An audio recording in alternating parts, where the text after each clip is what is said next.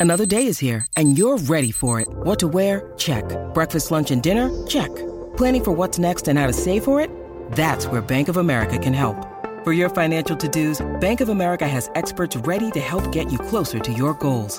Get started at one of our local financial centers or 24-7 in our mobile banking app. Find a location near you at bankofamerica.com slash talk to us. What would you like the power to do?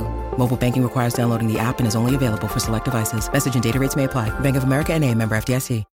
When you need mealtime inspiration, it's worth shopping Kroger, where you'll find over 30,000 mouthwatering choices that excite your inner foodie. And no matter what tasty choice you make, you'll enjoy our everyday low prices, plus extra ways to save, like digital coupons worth over $600 each week. You can also save up to $1 off per gallon at the pump with fuel points. More savings and more inspiring flavors make shopping Kroger worth it every time. Kroger, fresh for everyone. Fuel restrictions apply.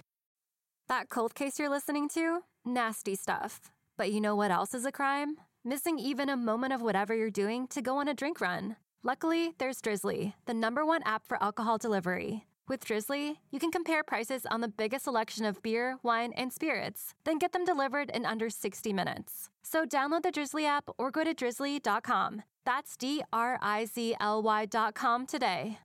You're digging the Rock and Roll Heaven podcast with LD, Will the Thrill, and TJ2.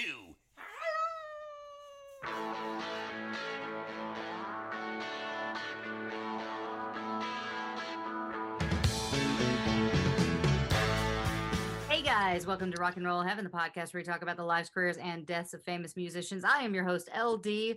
Along with me for the ride, as always, is Will the Thrill. Greetings and salutations. You got beer Yeah, this- everywhere, this beer got a little bit more excited than I had planned on. Uh, Um, yeah, we're yeah. gonna have to clean that Yeah, up. it's- hold- hold, please. I can tell you right now, I can tell the origin of the beer. I don't actually know anything about the beer or whether or not it's even good, but we went to a place called McLeod's Brewery. And of course, like going to a brewery, I had to buy Will a beer. And so I got him what was called the Mysterious Seven.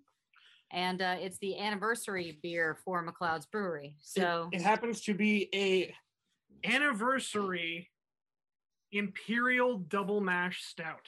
Yeah, that uh, sounds pretty awesome. I don't normally talk until you introduce me, so that's why I Oh, was just saying. oh, okay, okay. I Fair thought I thought you were all right. And our storyteller for week two is Mr. TJ2, the Deuce. Oh, that was nice. That was a good one. Stuck the landing. yeah, yeah. So, what are you drinking, T? All right, there we go. I'm actually uh, I'm having a cocktail this evening. And what are you? What was, are you that, was that a handsome Johnny? This is this is a handsome Johnny, yes. Like I, I could tell by the drop of uh, something splashing into the glass. Mm-hmm. Extensions above. And, and for those who don't uh, for those who don't, uh, do not remember a handsome Johnny, the way you make it, it's uh, half uh, ginger ale, it's half uh, vodka that you're not supposed to use really good vodka, and you drop a wedge of lime in it from exactly six inches above the glass, but you do not squeeze it. I was gonna say it's pretty much an intact. and I don't I don't understand why the the lime makes the drink better, but it somehow does. And I, I like how there's sort of a cap on how good the vodka can be. I love that there's a Yeah, cap it's like, on yeah, it's you're like- to drop the lime from. Yes, well I, I'm going with Wheatley's, so Is that like the equivalent of two buck chuck? I don't know. it's it's not uh, no it's it's it's pretty good. It's not uh, I think the people who make it are the same ones who make Buffalo Trace whiskey. Oh, Buffalo Trace is quite good. Uh, yes, it is. So I mean, it's not Nikolov or Vodka City or Heaven Hill or, or anything of that ilk that tastes Not like on a plastic bottle. that tastes like kerosene and ass. so uh okay so really quick before we jump into this we should say that the next couple of episodes are going to be recorded ahead of time. Normally record them the week of sometimes the day before the uh, episode's actually supposed to release and then i go into a panic. But we're actually going to be about four weeks ahead once we're done with this recording session. So i just want to give you guys a heads up that if anybody passes in the time that we're recording don't think that we don't know about it. It's just we're doing this ahead of time, and T can tell you why. Um, because I'm busy. and there you have it. There you go. Yes, I I'm busy. LD is getting slightly less busy. I am getting more busy, and um, but uh, if if anyone uh, of note passes, we'll of course still acknowledge it on our uh, socials and whatnot. Yes, Yes. absolutely. Um, Mr. Will is in charge of the social media, and so we Oh, will be posting. trouble. Well, he takes care of Instagram, and my brother takes care of Facebook. I think Facebook is kind of like a three-part harmony for us. We all Hmm. kind of throw stuff on there, but uh, Mr. Thrill actually does the Instagram. So, uh, yes, please know that uh, it's not passing us by. It's just we needed to record because my brother b- is busy. So um, He's gonna be busy. he's gonna be busy. Yes, I, I uh, in addition to uh, all my normal uh, duties, I have a uh, like 28 page special section I have to write by myself, Good and that's not fun. So Yeah. Yeah. So uh, let's uh, jump into part two. yes, yes, yes. Okay, so uh, we are doing a five part series on the great Tom Petty. We didn't start at the beginning though. We're, this is not a sequential uh, storytelling exercise as we normally do, where we start at their early life and we end at the end of their life.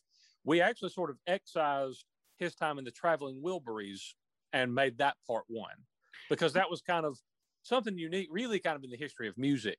I, I felt like um, certainly a very noteworthy time, and so uh, we actually took that and made it part one. So part two is where we're going to go back to his very early life. So if you're actually just joining us now in the series, you can want hear this episode and go back. That'll totally Mhm. work. I think you can probably listen to Wilburys episode whenever you whenever you please. I mean, it's sort of in its own time period, is what I'm saying. Definitely, we will actually not end at the end. It, I, like I said in part one, this is we're very much pulp fiction in this mofo. we kind of start in the middle, then we go back to the beginning. We're going to end somewhere close to the middle again. It's strange, but that's how we're going to do it. And uh, so we're going to jump into this one. In 1961, Elvis Presley was in Ocala, Florida, shooting one of his early movies. Having the king of rock and roll in a small southern town at that point was a big deal, so a lot of people were hanging around the location of the shoot, hoping to get even a fleeting glimpse of the man who was taking the entertainment world by storm. A man who was working on the movie brought along his kid and some nephews who very briefly met Elvis. For one of them, that was a life altering experience. Now, the 10 year old already liked music and art, but having an audience with rock royalty, albeit briefly, solidified in that little boy's mind that rock and roll was his future and his destiny. The name of that movie, by the way, which came out a year later, was Follow That Dream. That little boy wouldn't just follow his dream, he'd run down his dream. His laid back stoner image often hid the lion's heart that beat inside him. He was a true rebel who wouldn't back down. He fought record companies and won. And along the way, he not only met the artists who inspired him, he became their friends, bandmates, and eventually equaled or surpassed them in stature. He wrote songs with Dylan. He spent Christmases with a Beatle. He helped get the Byrds back together and sang with Johnny Cash and Roy Orbison. This is the story of Charlie T. Wilbury Jr., of Elroy Lucky Kleinschmidt, a former member of Mudcrutch, a forever member of Big Mountain Fudge Cake, and leader of the Heartbreakers, Thomas Earl Petty. Big Mountain Fudge Cake. Well Big uh, Mountain uh, Fudge Cake. Are you not a fan of Big Mm. Mountain Fudge Cake? He was drinking. I was sipping my beer. Yeah. The cake don't sell out, man. that is for sure. Okay, so the life story of Tom Petty does not actually start in his well recognized hometown of Gainesville, Florida, but rather one state to the north in Georgia in the early 1920s. It was there that a logger named Thomas Pulpwood Petty fell in love with a cook in a logging camp named Sally. The two eventually wed, but that was very controversial and problematic at the time. Sally was a member of the Cherokee tribe, and interracial marriage was not only taboo at that point, in most states, including Georgia, it was illegal. Oh wow. In fact, when the two married, Cherokees were not even considered United States citizens Oh wow. at the time. Yeah. Yikes. Now, apparently, a couple of guys began trash talking Sally and interracial couples in general. A fight broke out, and during that, old Pulpwood allegedly killed one of the men with his axe.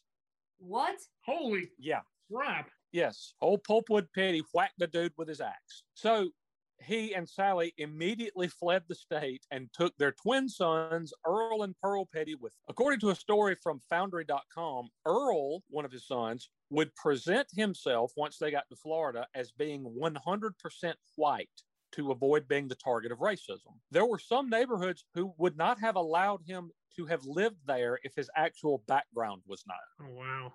Yeah. Now, Earl, an Air Force veteran who drove a candy truck, owned some small businesses, and eventually became a traveling salesman, married a woman named Kitty who worked in a tax office. They had two children, with the first being born in 1950. He'd be named for both his father and grandfather. That, of course, was Thomas Earl Petty. Seven years later, a younger brother, Bruce, was born. Now, Tom had a wonderful relationship with his mother and said it was actually her that introduced music into his life for the first time. Quote, she tried to keep an element of civilization in the house to show there was more to life than rednecks, he told Men's Health. First of all, were either of you aware that his grandfather whacked someone with an axe? No, you couldn't have sprung Uh, that on me. Nope. No, I did not. I I didn't expect axes to be introduced into a musical podcast, but here we are. Mm-mm. And, and furthermore, would that make him Thomas Earl Petty the third? No, uh, Tom, okay. um, his grandfather was Thomas. His father was Earl. So Oh, they okay. just they combined the two names. It, it, so he was Thomas Earl it. Petty. Okay, that's the combination. I thought it was the I, exact. I same. was also not aware until I began doing the research for this that Tom Petty is a, a quarter Cherokee. That would stand to reason. Wow. Yeah, yeah, I mean, because one of his one of his grand his his grandmother, Yeah. you know, was was Sally was a member of the Cherokee tribe. But uh, you know, again, Earl presented the family as being 100% white because apparently at that point, if you were known to be Native American, there were certain neighborhoods you would not be allowed to live in, which is a ridiculous thing to think about. But there, but there it is. Yeah, that's insane. So Kitty Kitty read to her son and played Nat King Cole records and the West Side Story soundtrack for him on a record player. Ah, Is that a good one? I'm not a I'm not a, uh musical soundtrack person. West Side Story number one. I do believe that it won Best Musical at the Tonys. Mhm. Rita Moreno was one of the first Latin women to, I think she was the first She was first. Latin woman to ever win an Oscar. And as far as the music goes, it is a classic.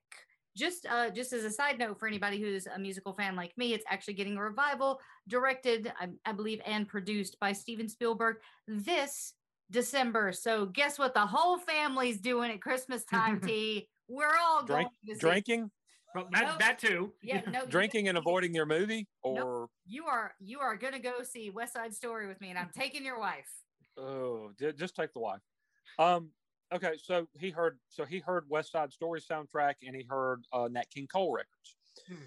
If it's Now, now, uh, Tom Petty, why can't it be good enough for you? I don't like musicals. I just don't care for them. I, I just I'm not not a fan of musicals. I preferred Porky's. Yeah, well, Uh, if you get the dance of the gym and the jet song and even you know one hand one heart which i'm not a huge fan of like love songs but you can't deny that that's not a fantastic soundtrack I preferred Hot Dog the motion picture. and that's this In all its My glory. favorite mu- my favorite musical movie ever was Breaking Two Electric Boogaloo. see this is why we can't have nice things kids At least you didn't say Xanadu. i mean at least you know that Right. we're sort of related but uh Right. Okay. So, but anyway, so his mother Kitty played played music for him and, and things of that nature. She encouraged his creativity, and she was nurturing in pretty much every way. His father Earl was none of those things. Hmm. Now, if you have seen the old behind the music episode on Tom Petty, you will remember that his relationship with his father was mostly glazed over or, or almost ignored. Earl was interviewed and he told a short and sort of endearing story that showed Tom's strong willed nature about how, as a four year old, he said he wanted to go to town with his father telling him he had to wait till his mother got home. Not content, uh, content to do so, he went on his own, which earned him a spanking.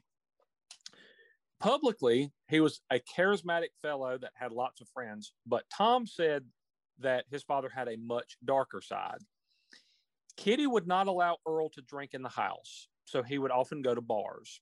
Mhm. Tom said he would come home in a violent mood and beat both Kitty and his sons. wow. Tom recalled having raised whelps all over his body at one point. Quote, he beat the shit out of me. You can't imagine anyone hitting a child like that, he said. Wow. So Tom said he never felt safe, would have a hard time actually believing other people when they talked about having a good relationship with their father, and would carry issues that wouldn't be resolved until he underwent therapy many years later. He basically tried to avoid Earl, saying, quote, I learned to absolutely effing disappear. I got the F away when he was around. Tom found a virtual, if not literal, escape when his family purchased their first TV set. Quote, that was my way out, he said. When he was 10, Tom had the aforementioned encounter that altered the course of his life. According to Ultimate Classic Rock, Petty detailed that his uncle sometimes worked on films, though he didn't specify exactly what he did, and was working on the Elvis Presley vehicle Follow That Dream.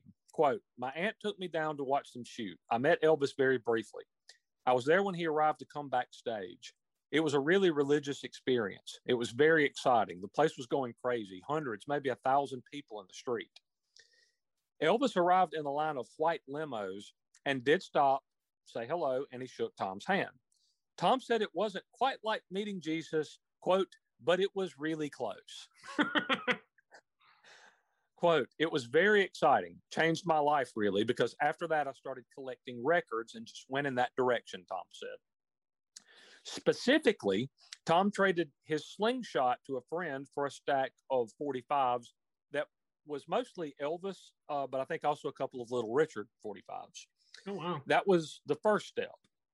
He was now losing himself in music and intently listening to records, something he said that made him seem weird to both his family and other kids at school. The next step came in 1964 when the Beatles made their debut on the Ed Sullivan Show. And and isn't it weird to, to sit there and think that here's here's little young Tom watching the Beatles, having no idea that one day one of those guys was going to be a bandmate. Yeah, the connections of the, of that story are just unreal. And that was our first episode, of course, on the Traveling Wilburys, which you can check out. Right, which and, and of course George Harrison was uh, a member of the Traveling Wilburys with Tom. And my favorite Beatle. Um, oh no. Yep, your favorite Beatle. Um, but so they made a very famous debut appearance on the Ed Sullivan Show in 1964. And that's when Tom went from someone who was a fan of music to thinking it was actually something he could do. Quote My picture of Elvis was the American dream. This was a kid from the South who had broken all the rules, had become his own man, who sort of looked like he did what he wanted, whether adults liked it or not. But that didn't look like something you could be to me. To be Elvis, I mean, no one's ever pulled that off. You'd have to be Elvis. You'd have to look like that for one thing. That's fair. The Beatles, now that looked like something that could be done to me. They're self contained, making music they wrote themselves, Tom said. And he actually said it was funny because he, he, I guess his family watched the Ed Sullivan show every week. He said most musical artists, there was a band or an orchestra behind a curtain. You didn't see them, you just saw the singer most of the time. So he said this that was the first time that he'd actually seen the entire band. And he's like, well, there's just there's four of them and they're playing songs they wrote. And you know, there's the guy playing the drums and there's the guitar player and there's the bass player and they're all singing and they look like they really enjoy this. This looks cool. He said that was kind of kind of the vibe because up until then you'd see like Perry Como or somebody singing and it was great, but you didn't see Perry playing guitar or something. He was just singing and there was an orchestra behind a curtain or certainly off camera, uh, if Yeah. nothing else. And Elvis was obviously the focal point. So Sure, and and Elvis would have been the same. The leap to believing for the first time that making music was something he could do well came when Tom saw the Rolling Stones. The Beatles, though they seemed a bit more relatable to him than Elvis, were geniuses in his estimation. The song construction and arrangement, the harmonies, and the other things they brought to their records seemed too intricate and complex for a beginner. Quote, then you saw the Stones and you went, that I can do. They were grittier. It was rawer. They were playing the blues. It wasn't complicated. There wasn't a lot of beautiful harmony involved. It was sort of my punk music, Tom said. He started hanging out at a music store and begged his mother to buy him a guitar. She did, one that cost less than $30 at Sears. So that was Tom's first guitar. yeah, but again, you got thirty dollars in what is this? 1962, 1960. Yeah, this is about 64. Yeah. 64, yeah. I'm just going to pull up the conversion on that for those playing along at home. Still probably not very expensive, but certainly more than more than it would be today, yeah. sure. Just for those playing along, it's about wow, okay. Uh it was about two hundred and sixty-two dollars. Oh wow. Okay. And Yeah. see, now he, his family was not well to do at all. Yeah, it sounds like So they were so- blue collar, so- so Thir- so thirty bucks was probably a lot of money to them. I'm sure, yeah. Yeah, but she so she did scrape together 30 bucks and bought a, a, guitar at Sears. Again, Tom had found a literal and figurative escape, engrossing himself in something he loved, music, while also avoiding Earl. Now, there was a guy who worked at um, a music store that Tom hung out at, who was actually only three years older than Tom. He was further along in learning to play, though, and was working there to build up store credits so that he could buy more equipment. That fellow would end up being known for a lot more than teaching some guitar lessons in a Gainesville music store, however. Don Felder would not only go to play guitar for a little band called the Eagles. Wow. Right? That's, I, I think about that. Your guitar teacher is a dude who was one of the, who played with the Eagles. Is an eagle, yeah. It's Yeah, Don- Don Felder yeah. it, it was the, the kid three years older than Tom at the Gainesville uh, music store. That's insane. Now, he has claimed publicly on many, many occasions that he gave a skinny, buck toothed young Tom Petty his first guitar lessons. Tom actually claims that that is not the case. He says that Felder actually gave him piano lessons at that store. Interesting. Yeah. Now, in that same music store, there was a kid about three years younger than Tom who was a fixture, constantly hanging out there. He remembers seeing Tom Petty and a few other slightly older kids that he thought were cool because of the way they dressed and because of their Beatles esque haircuts. Hmm. He didn't speak to them, figuring they wouldn't really be interested in a kid like him. Just keep that little boy, whose name was Benjamin, in the back of your mind. Once the Beatles hit, Tom figured about 50 or 60 bands sprung up in Gainesville. Hmm. And, and uh, there are several other people who play a part in Tom's life who we'll be introducing shortly who said who all echo that. They said that we went from like there were two bands maybe in Jacksonville to the to the to the or, or in um, Gainesville to the Beatles appear on the Ed Sullivan show and there and like there's a band in every garage. Like there's 50, 60 bands. yeah, it did Around music, I think, what um Top Gun did for the Air Force. Just flooded with new new people. Absolutely, because who wouldn't um have seen that and wanted to be in the Air Force? Yeah, well, so a lot of people did. Apparently, enrollment went up massively when that film. Oh, oh, did it really? oh yeah. hmm Okay, but I, I saw Attack of the Killer Tomatoes and, and I wanted to be a farmer. I'm still trying to be a Ghostbuster, and I just can't get my break. Yeah. You bet his wife does it for, you know, funsies. If you don't bust Right. ghost, No. Is there is there has there ever been a, a better, funnier, more intentionally shitty movie than Attack of the Killer Tomatoes? By the way, I just room? The, I don't think that was intentional. No, that wasn't intentional. No, the, the Shack to Kill Tomatoes is what what it's supposed to be. Um, probably Ghoulies. Gremlins? The Mm. Gremlins was great. Yeah, no, Gremlins is a masterpiece. Gremlins is an Oscar-worthy film. hey Phoebe, how you doing, girl?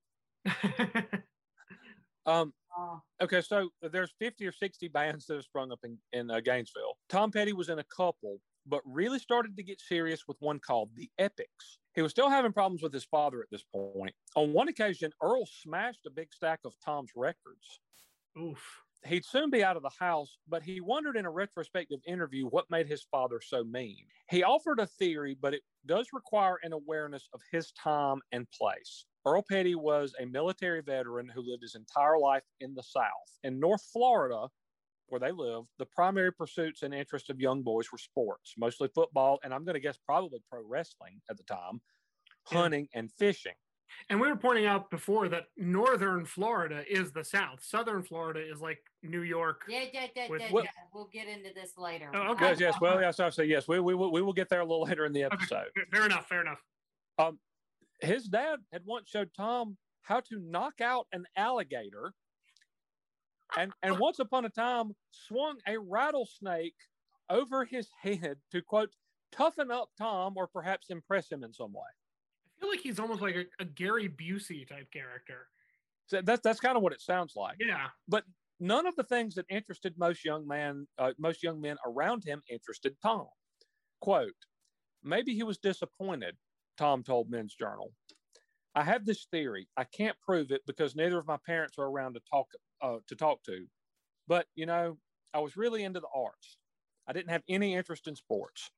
I wanted to draw, go to the movies. I really liked clothes. I grew my hair long, and to him, that probably seemed gay. Hmm. Huh.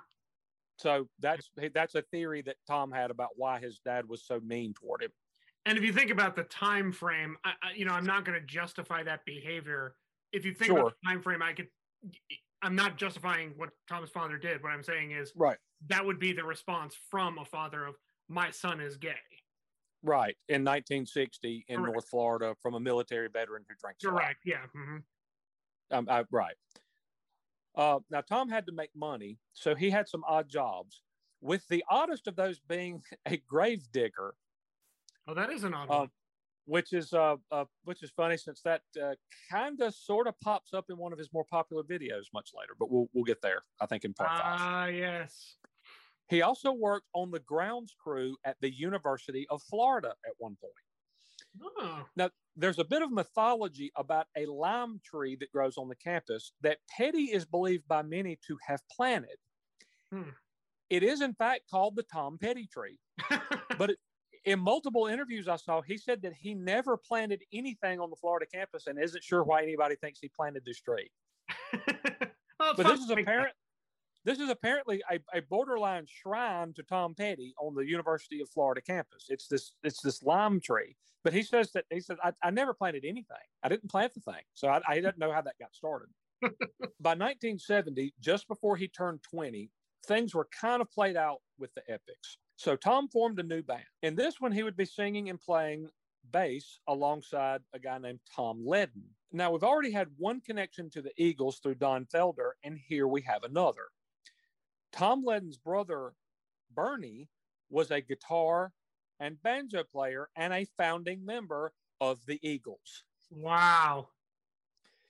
So this band with the two Toms called themselves Mudcrutch, and they quickly began to distinguish themselves from other local bands, most of which were either jam bands or ones that played rock or country covers. Mudcrutch did play covers, mostly country rock, but they also played their own songs, usually ones written by Tom. Now, multiple interviews I watched featured people talking about how good they were even early on, and they often compared their sound to that of the Byrds and the Flying Burrito Brothers. Wow. Fairly early on, the band was in need of a new drummer. A local guitarist heard they were looking, and he very selflessly told his band's drummer, a guy named Randall Marsh, about the opening. This guy reasoned that Mudcrutch was really good and they were maybe going somewhere, whereas their quote acid rock jam trio wasn't. Marsh and this guitarist lived basically in a shack at the edge of a field, and the members of Mudcrutch actually came out there to audition Marsh. As it turns out, that very day, Mudcrutch, Mudcrutch had lost one of its guitar players.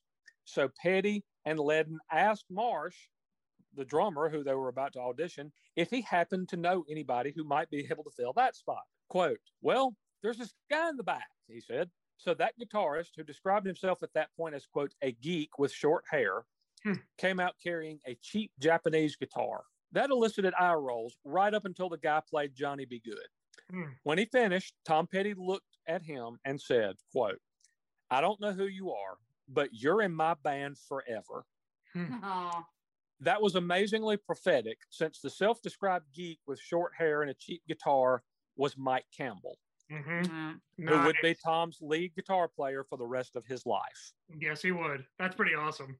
Yeah. Um, now, Campbell grew up, I, I saw several places. It sounded like his family moved around a bit, and his father was in the military, so that would figure. But I saw Panama City, Jacksonville, Orlando, lot, lots of North Florida locations.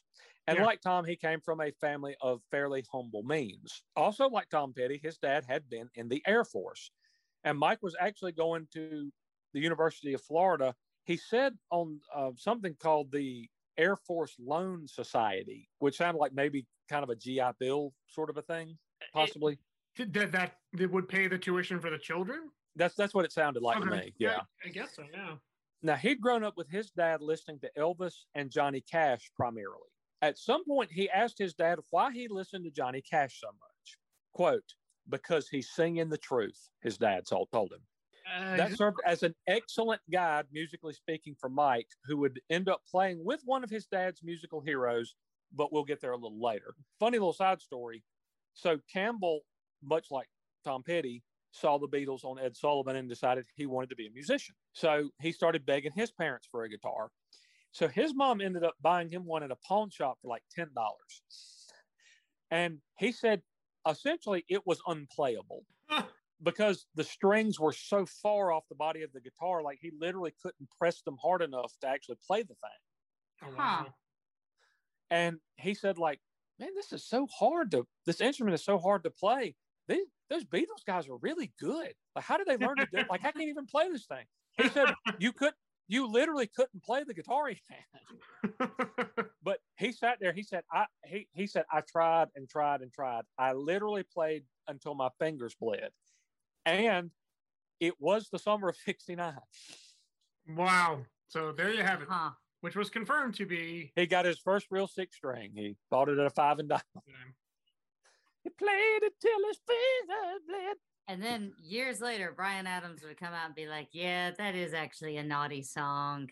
I was gonna say, be quiet, everyone. You're waking up the neighbors. Hey, because that was the album. Wake Up the I Neighbors. know. Are we gonna? I- you know, now that you did one one joke like that, they're gonna keep coming, man. We, we can't on, stop this thing we started.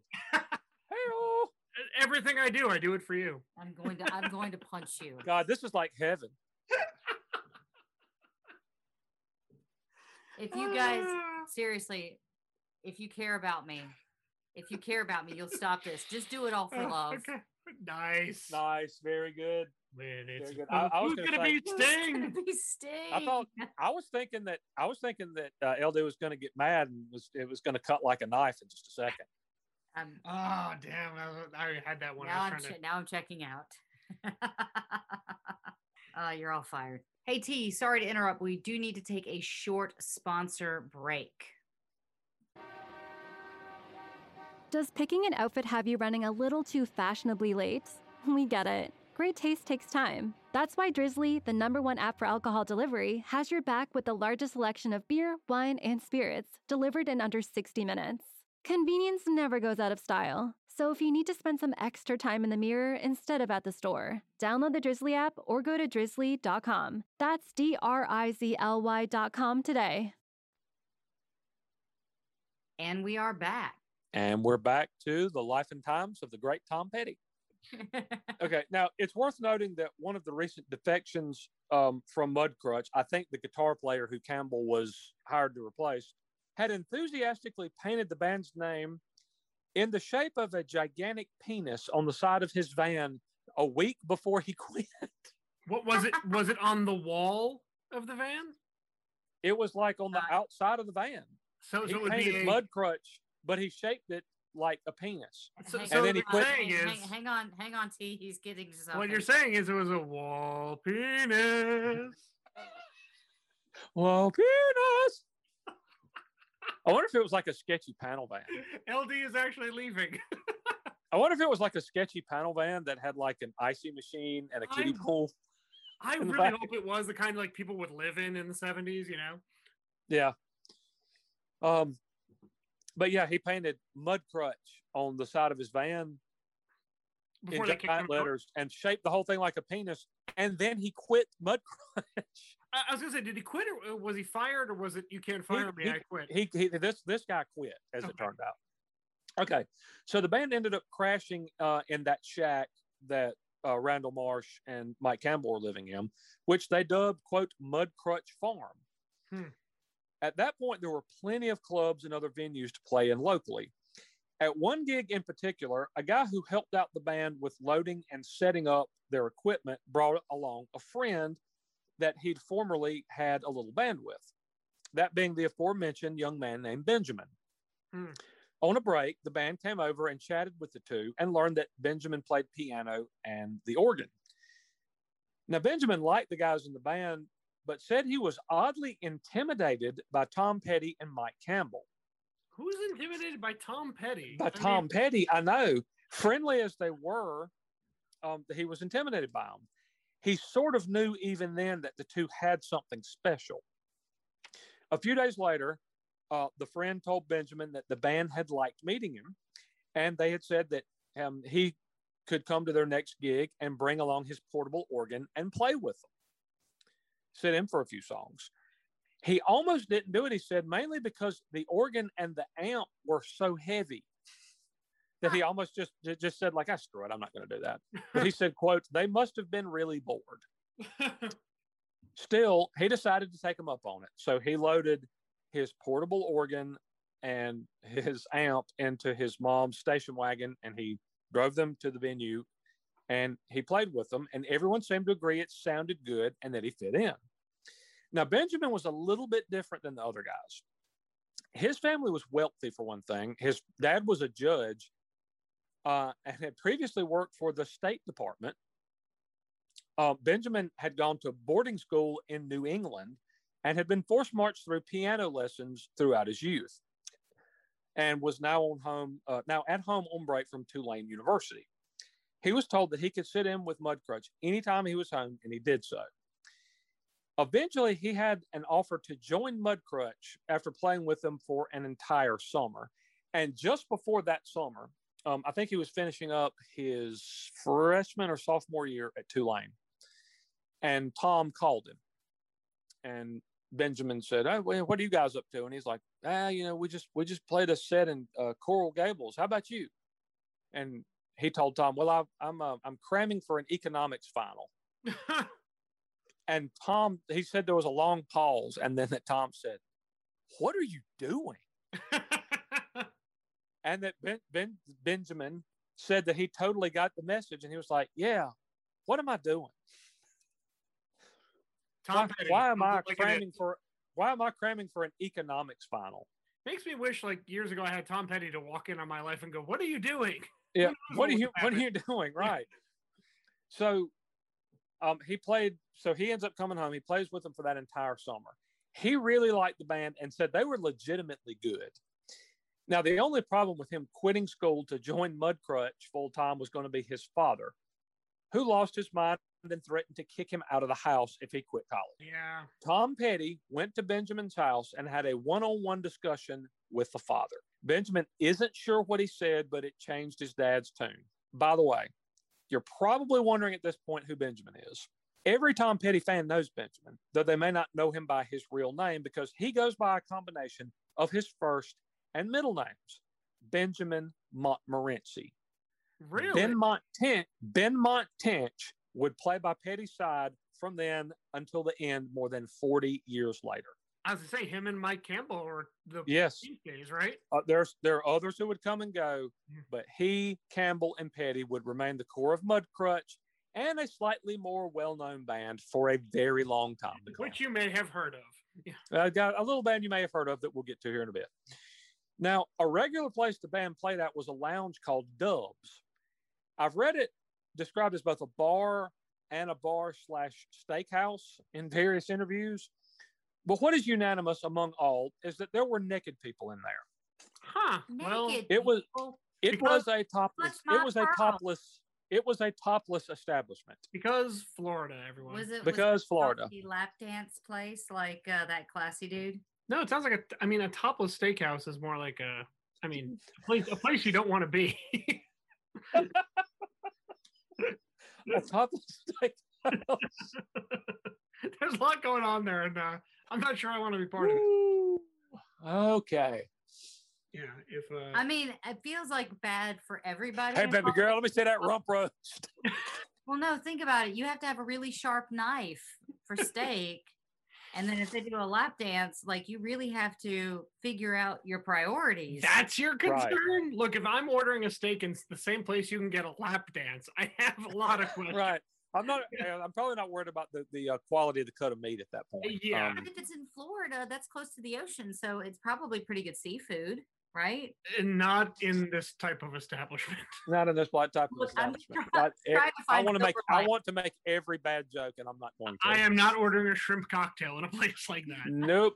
I mean, but are onion rings okay, or are you just staying away from if all you- the food? Look, if you want to do like the fried and pub food, you're probably at least going to get out with an intact colon. But uh, No, I bet you'd love to eat. yeah, I, I, I'm even questioning that at this point. Which is the new band name, Intact Colon. I think that was Neil Peart's first band. You see, I've never heard of a naked steakhouse. That would actually be a first. I've not, I'm not familiar with na- of naked steakhouse.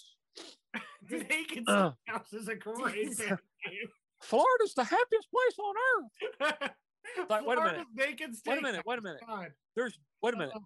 There are ribeyes and boobies in the same place. I can get a New York strip and. Hell. Hey, a stripper and a strip.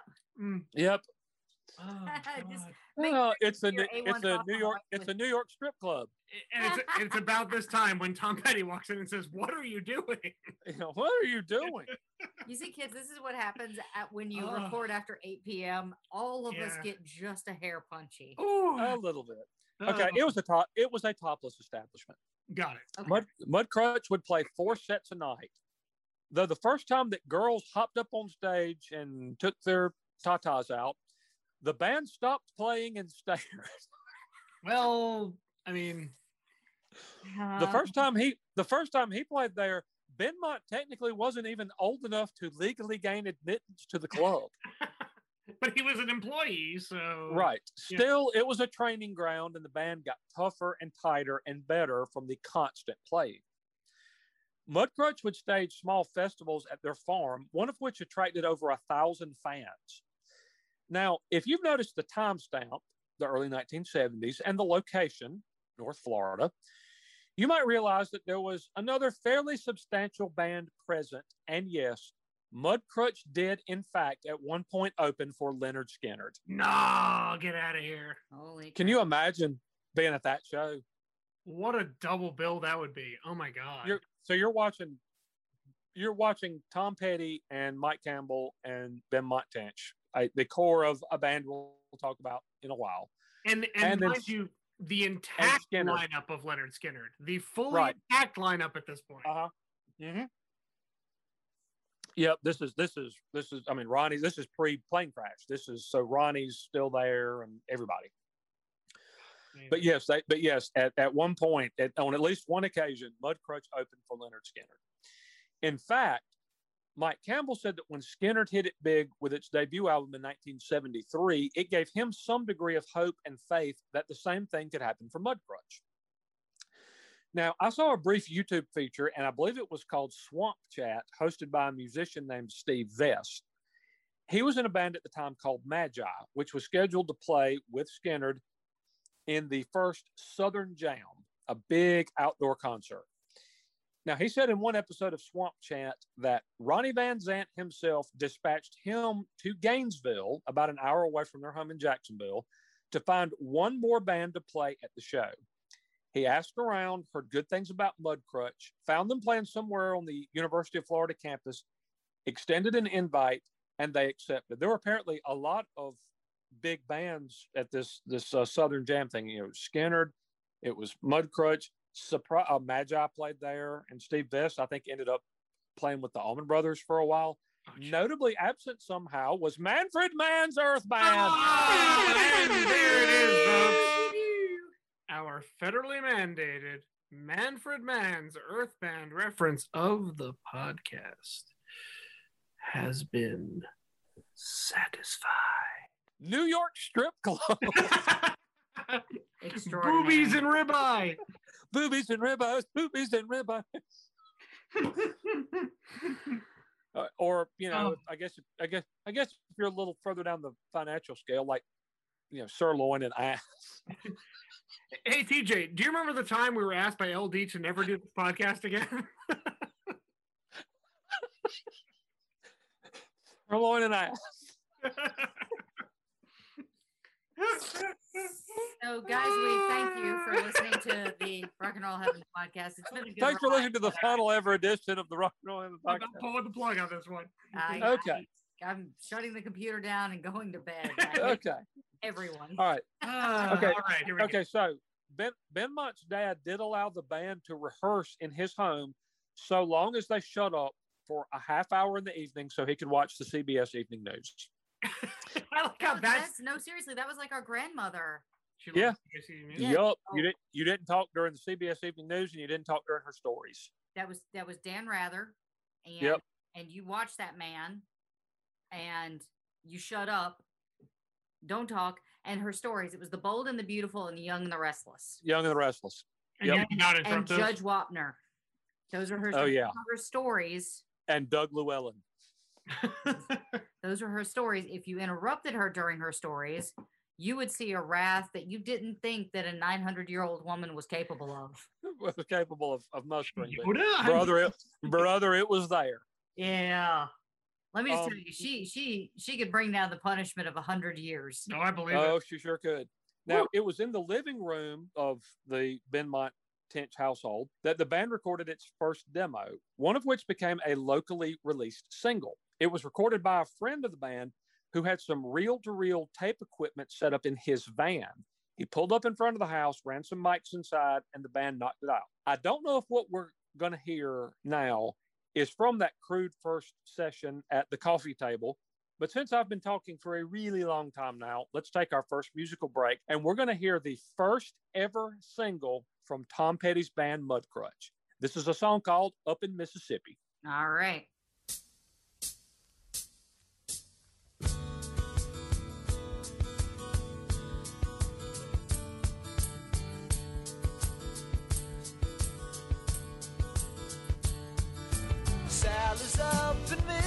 Mississippi tonight.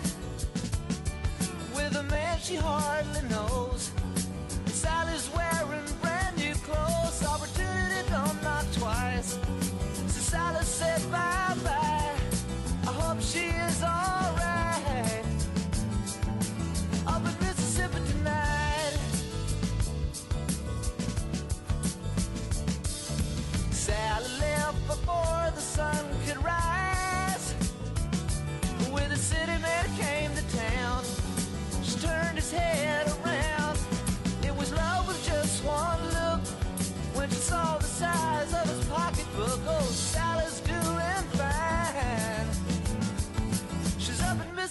tonight.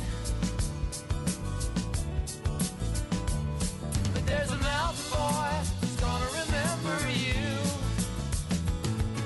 It's Sally, one old girl he hates to lose. But you did what you had to do. You know I'm happy for you. But sometimes please think of me up there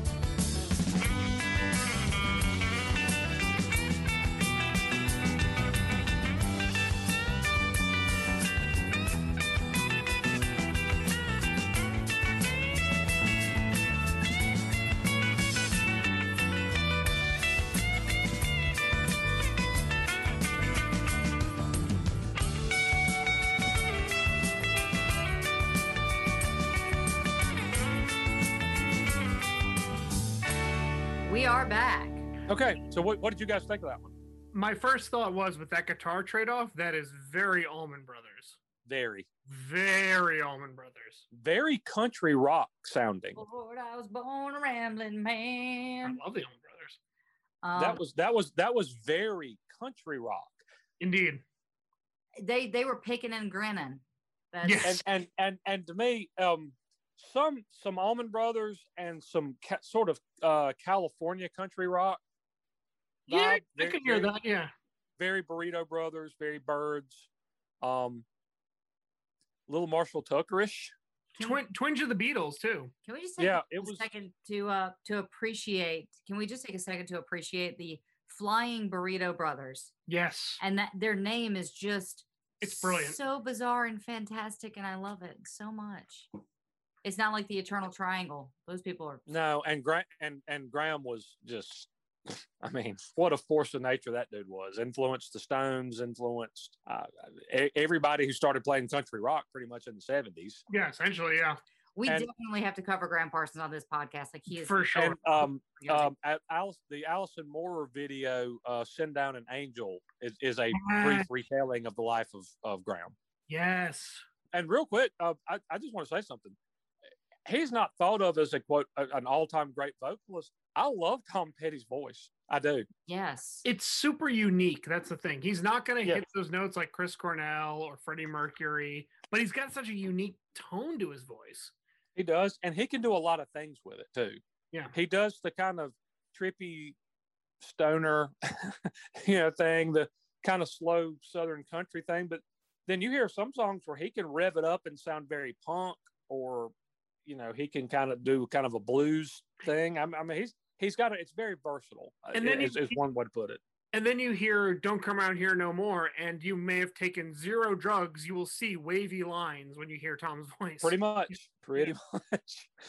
Now, after playing in clubs, on college campuses, at festivals, and in places where people freely disrobe, Tom felt it was time for the band to make a move, a literal one. The band had made one trip to Los Angeles to drop off demo tapes at the headquarters of basically every major record label.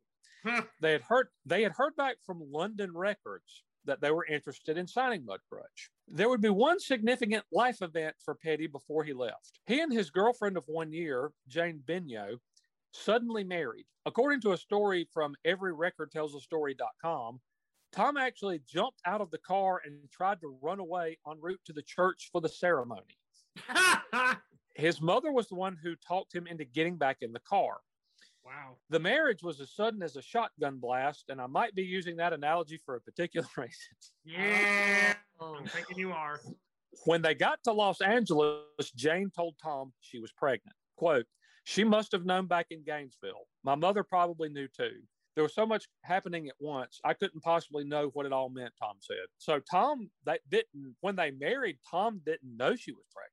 Wow. But I think Tom's mom must have, and Jane obviously did. Oh, they did it for love. Did they? Well, right before they left Florida for California, the band got a phone call from a guy named Denny Cordell, an English A&R man who had formed Shelter Records alongside the great Leon Russell. Mm. A former employee of Island Records, Cordell had already worked producing the Moody Blues, though he was only 30 years old. He'd listened to the Mudcrutch demo and told Petty he thought that they could be the next Rolling Stones. They would stop in Tulsa on the way to LA to meet Cordell. And at that meeting, they signed with Shelter Records. So things look like they're going well for Mudcrutch at this point. Now, there had been one major change in the band, though, with Tom Leadon having left the group. He moved to Los Angeles, played in Linda Ronstadt's band for a while, then joined a country rock outfit called Silver. Now, Ben Tench recalled in an interview with uh, the Sound Opinions podcast that the replacement for Tom Leadon was very good, but was also very different from the country rock stylings of Leadon.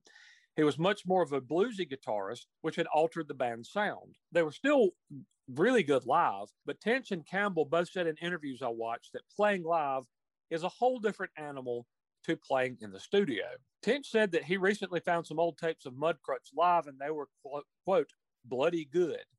His Mhm. assessment of the way they performed in the studio, though, quote, we sucked. We flat out sucked. Totally sucked, he said.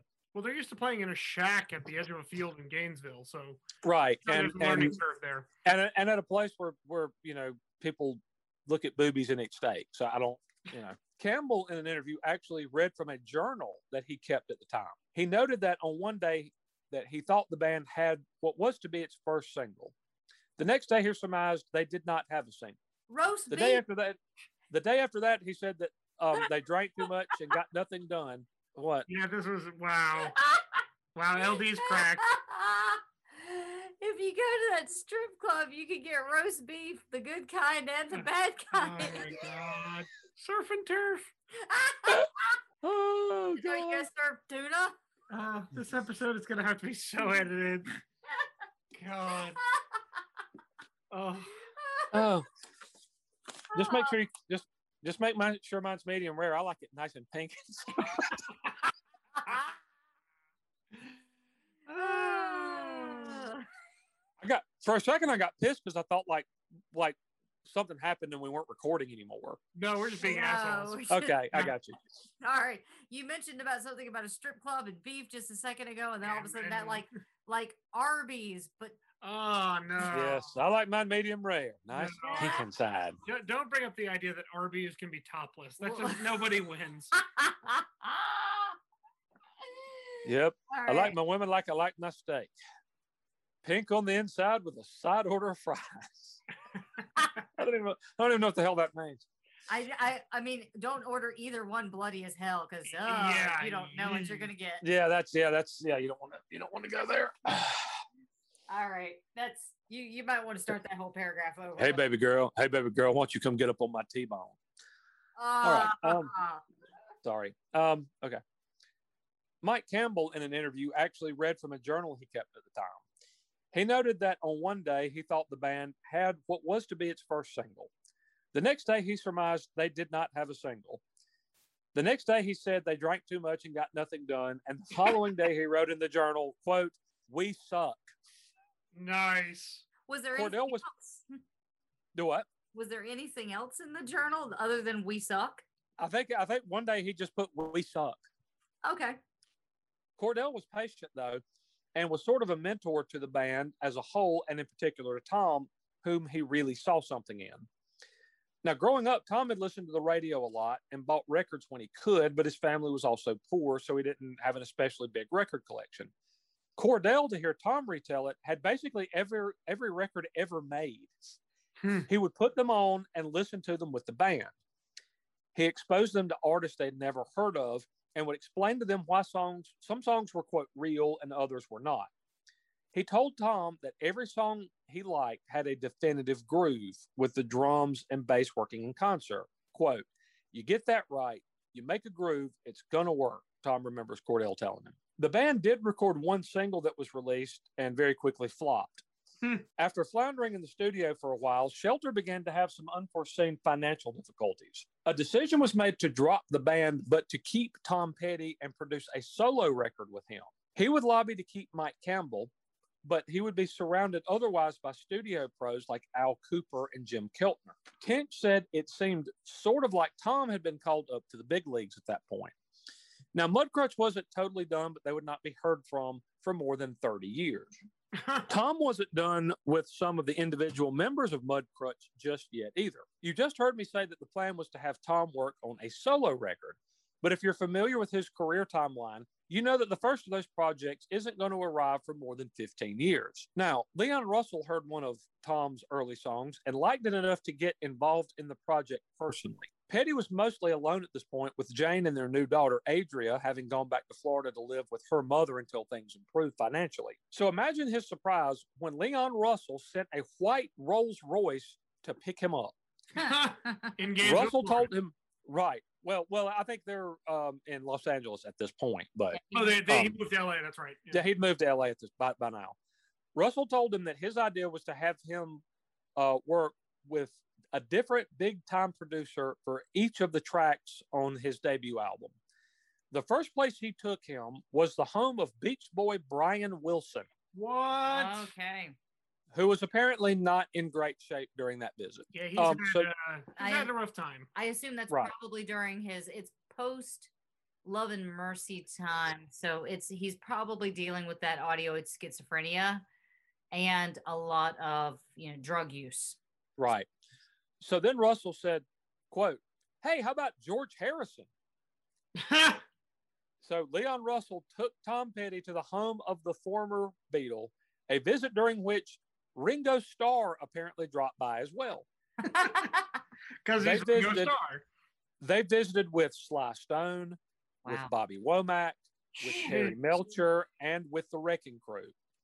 Wow. Petty got Petty got to watch some pros and legends and idols of his work in the studio, and he paid attention to what he saw.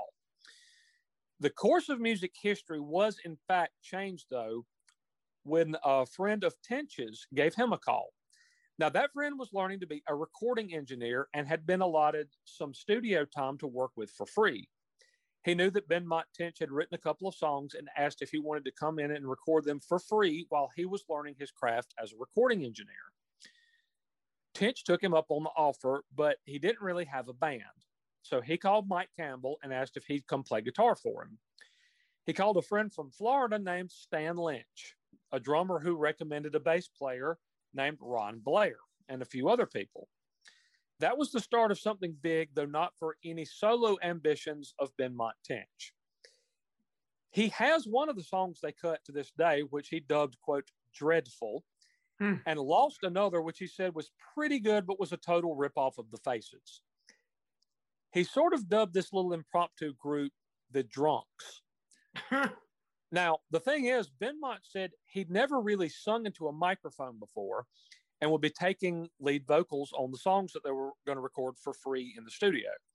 So he called Tom Petty. Now, they were still friends and on good terms and asked if he would come by and give what he was doing a listen, make any suggestions that he had on how to carry out vocals, and maybe play some harmonica as long as he was there. He said he would, and he did drop by. Within a day or so, Benmont Tench got a phone call from Tom's wife, Jane. In the best way possible, some heartbreak was in everyone's future. and that is where we're going to wrap up today. Aside from, we at, at the end of uh, four of our five Tom Petty episodes are going to have some lists, some rankings, discussion points, things of that nature. In part one, um, everybody wanted to give me a ball kick in effigy for coming up with the, the horrendous, tortuous uh, task of creating a Wilbury set list that included four songs, only four songs by each member of the group, and then four Wilbury songs and four uh, songs for an encore. That was nearly impossible. This isn't Yeah, really. yeah. So, so T, do you know what you're going to get for Christmas this year? What's that? A swift kick in the nuts. Thank you. I changed my set list five minutes after the recording. I text I texted Will today and said, "Is it too late for me to change my set list?" It'll never Well- be done. It will never Yeah. be You know, done. you know that I will have a nervous breakdown if you ever said that. That I would fly to South Carolina and just directly deck you in the balls. Just deck me straight in the nut, just straight in the guru sack. Yep. Okay, so this one isn't really a ranking or a list of, of that kind. This, this is more a question. Tom Petty and the Heartbreakers. We haven't actually gotten to the Heartbreakers. We're about to. We'll we'll dip our toe into that water at the very beginning of our next episode. But Tom Petty and the Heartbreakers, do they belong in the genre of Southern rock? Now, before I say anything, we have two friends who contributed on, on our last episode who are going to who weighed in on this one as well. Now, do do one of you guys want to read what they sent? Uh, as far as their thoughts on this? I would be happy to. One of them comes from a contributor from last week, and that is Penelope, or as we call her, Penelope. Penelope. Uh, she was she did like the extra homework on this one, so I feel like I have to read this verbatim to do her justice. She says that Tom Petty and the Heartbreaker Heartbreakers, Tom Petty and the Heartbreakers are not Southern rock. Their sound draws more from the British invasion, LA rock, Elvis, Johnny Cash, and folk rock like Bob Dylan and the Byrds, and Len- then from Lynyrd Skynyrd and the Allman Brothers. They definitely were influenced by Southern roots and the origins and that they the things they sing and play about, especially on the Southern Accents album. But they prefer short to mid-length, straightforward rock songs than 10-minute jams. And the music is centered more around telling a simple story or having fun than around instrumental virtuosity. I wouldn't call Tom Petty and the Heartbreakers Southern rock any more than I'd call REM Southern rock, which is a very interesting analogy. there. Yes. Yep. Yep. Yes, and a very good one. Yes, and that and that comes from uh, Penelope. So Penelope From, again, Pene- from, on the ball. from ball. Penelope. Yeah, Uh, that that that's first of all that is that is spectacular. Um, far and more and, and, and than my answer. extre- extremely well stated. yeah, and again, Okay, far so- more uh, educated than my answer. Yes. Um. So and, uh, Matt, we have uh, now. Did your friend Mark contribute on this one? He absolutely did. In fact, uh, he has been texting me constantly to get updates on the episode. He's really excited to hear the first one about the Wilburys in particular, because as I mentioned, his one of his favorite musicians is Bob Dylan, Right. and uh, he's curious to see how that plays out. So, his answer again, I will read verbatim because Yeah. I want to do it justice. Will, will your friend Mark uh, like or, or like or dislike my Bob Dylan impression? Uh, he has yet to comment on it, but I Okay. we'll have a lot to say once it hits the air. Uh, Okay. he says yes and no. Okay. One of the things that made them so great was their ability to have one foot in the Southern Rock and one foot in the Laurel Canyon sound. Very Mm. interesting. Petty's choice of playing a Rickenbacker was very intentional, meant to splice him both visually and aurally from the Byrds family tree, i.e., Howie Epstein. But it was Campbell's masterful down and dirty guitar work, gotta agree with that one, overlooked by the rock intelligentsia for far too long. I agree with that one thousand percent. Mike Campbell is a ph- phenomenal guitar player. Yeah, and I don't want to get too far away from it, but I think he fits in that category of like the Peter Buck, speaking of REM, of just understated, gets the job done, and often gets overlooked. Sure. Yeah. Uh, in addition to Petty's twang and just his general Gainesville redneckiness, that's that's a direct quote, that kept the Heartbreaker sound firmly rooted in the South at the same time, they could do it both. So we have sort of a split decision there. Okay. Yeah. Okay. So let me offer because nobody has firmly said yes, they're a Southern rock band yet. Um, let me now. I, I I'm going to agree with Penelope and say that they're not. But let Right. me offer ju- just some um, some evidence that possibly you could consider them one. Okay. First of all, in the literal sense, they're from the South, and they're a rock band. Fair. But, but as uh, I think both of them alluded to, REM is Southern and a rock band, and they're not a Southern rock band. no. Um, the B 52s are from Georgia. Um, they're a rock band, kind of. Um, I'm not exactly sure what you call the B 52s, sort of a rock band, and they're not a Southern. They're, Oh, I hate that song. Oh my god, that song. drives me- That is like for all of you listeners, if you ever want to think about what you want to do to make me crazy, tie me to a chair and play that song on loop, and I will lose my mind. Guess what you're getting for your birthday? I have a feeling it's some iteration of that. Well, but but my point is the B 52s are Southern and, and a rock band, but they're not a Southern rock band. Hootie and the Blowfish, same, right? Okay. So uh, they are Southern and they are a rock band. They would have had a lot of the same influences that Southern rock bands would have had. Elvis Presley, Li- Little Richard.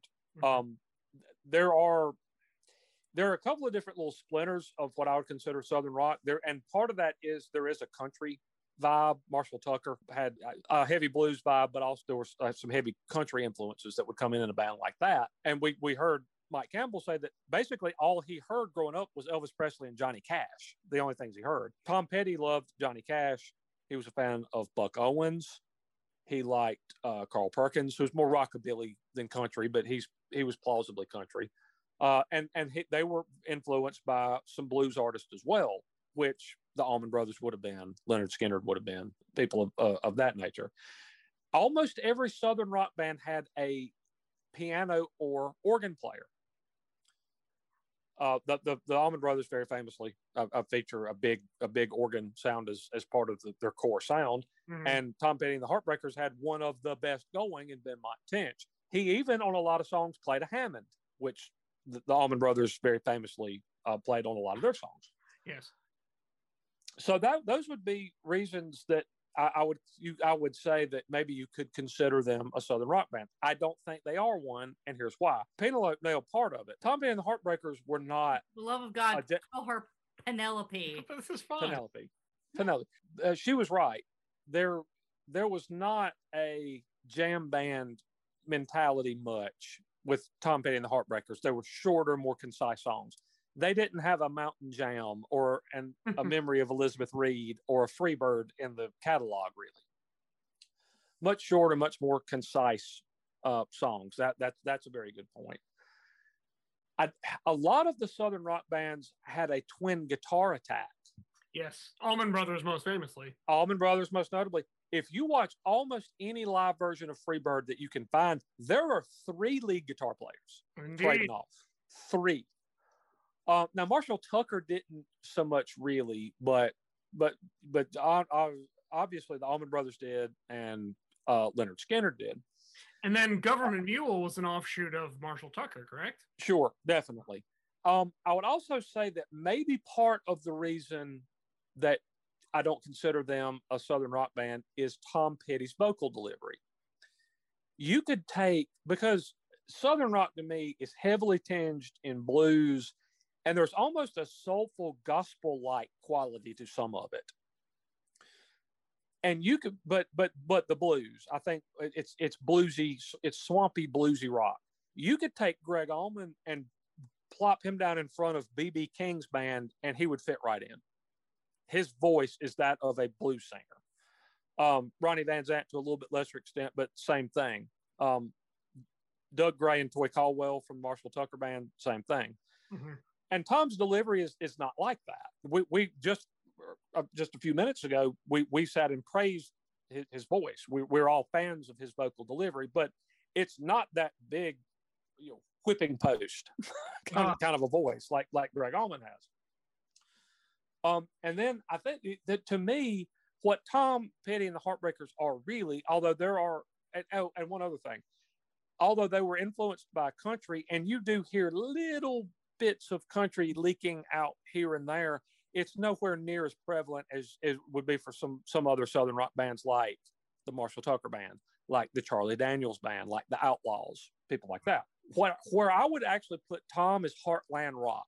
Okay. To me, he he belongs right alongside Springsteen, Mellencamp, Seger, Fogerty, that group. That's where he belongs. Your friend Mark, uh, I, I, think it was, made a good point about Tom playing a Rickenbacker. Mm-hmm. It's that chiming, jangly, Byrds-like sound. Who who was a huge influence on Tom, who he loved. That's what he gonna have to fight you on this, T.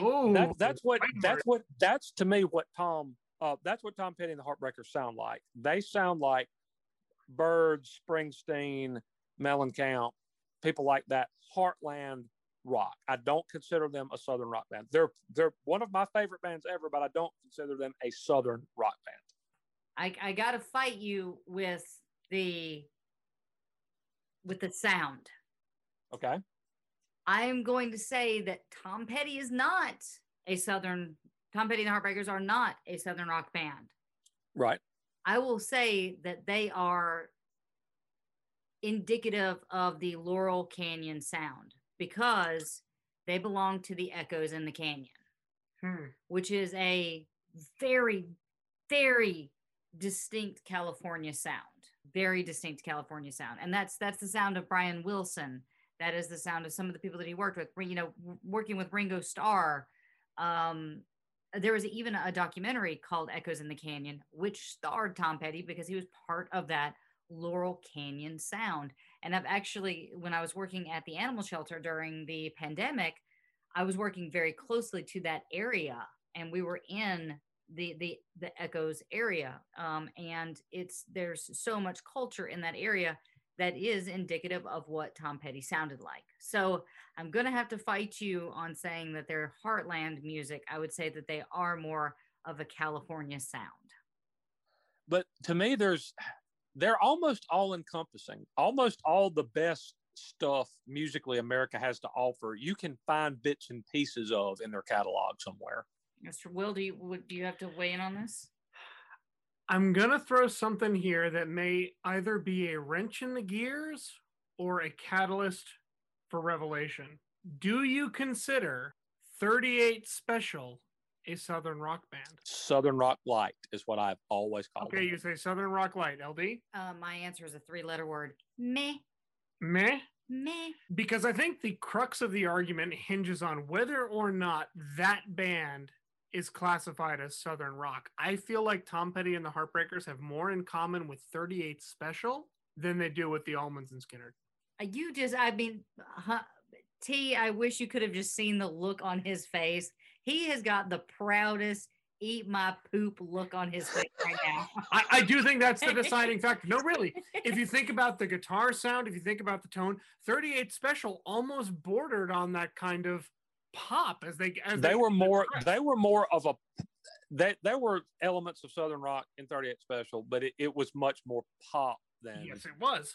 Skynyrd allman brothers people like that. Which which there is as you know a direct connection to skynyrd in donnie van zant sure definitely. Right. So i would say if you consider 38 special southern rock you have to put the Heartbreakers in there. I, But it- I think they they if they qualify, they're on the on the they're the on the bottom end of the scale. And I'm not I'm not pissing on 38 Special. We're just we're Mhm. talking about do they fit in the genre? I, I mean, they have a lot of songs I really like, but Mhm.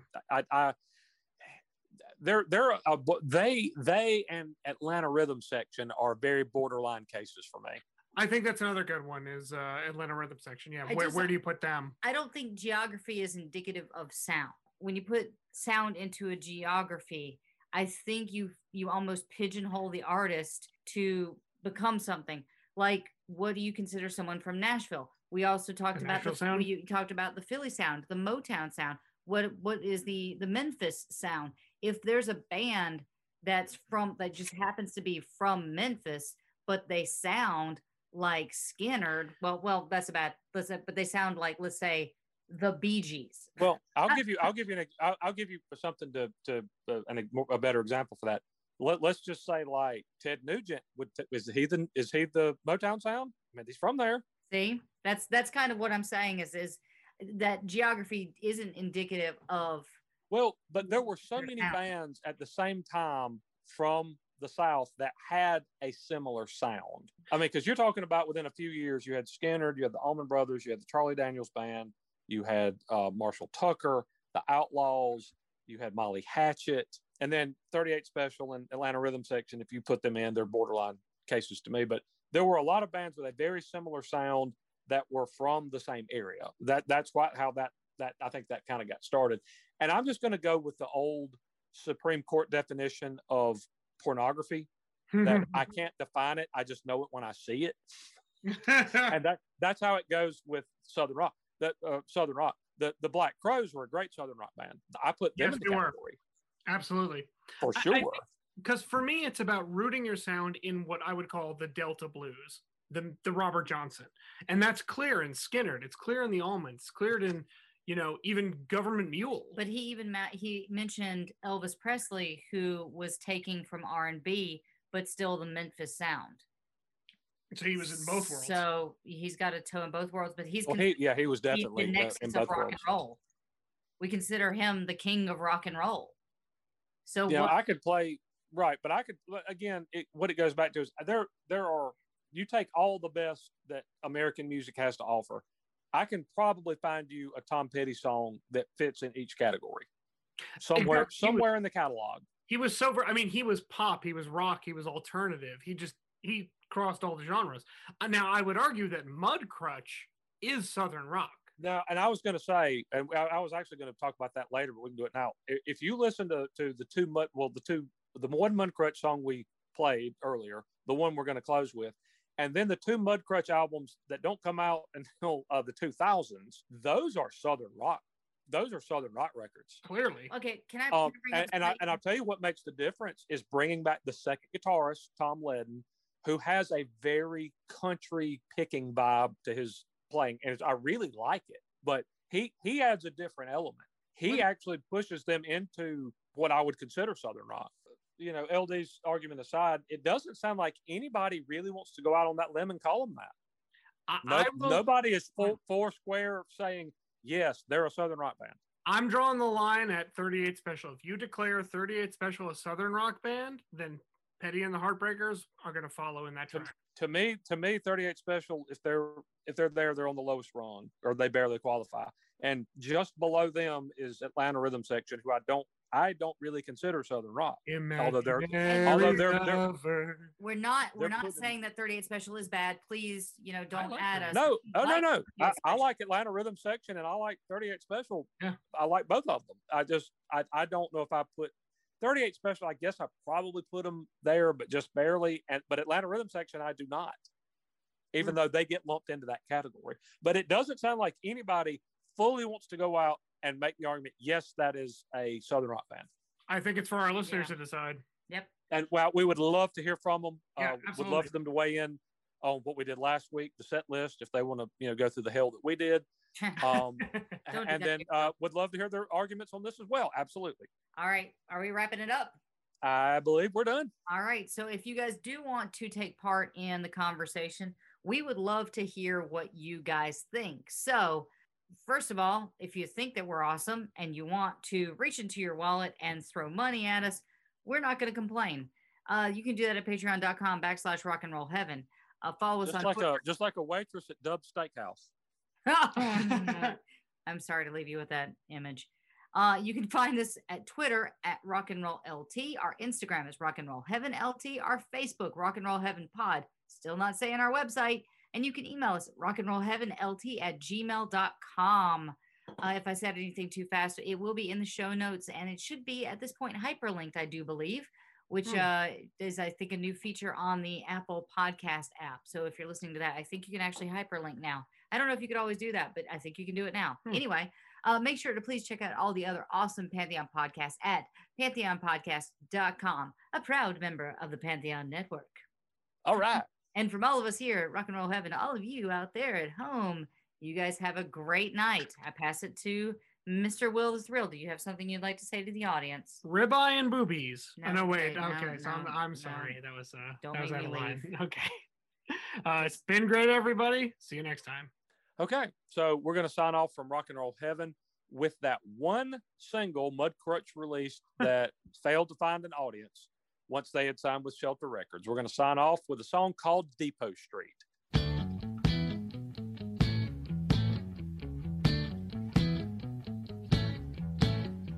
I live on the west side by the county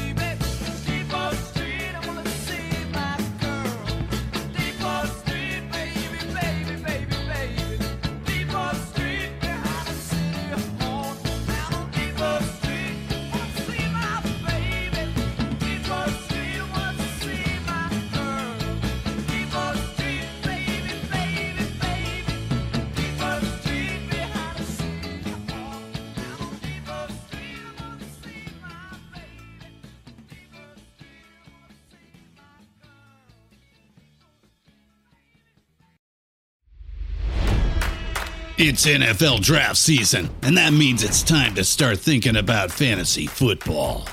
FantasyPoints.com features industry leading experts and prognosticators using proprietary hand charted data to help you score more fantasy points. FantasyPoints.com is the place to go for whatever kind of fantasy football you play. Whether you play fantasy football, daily fantasy sports, or do a little bit of everything, Fantasy Points has the meticulously researched content to guide you to victory.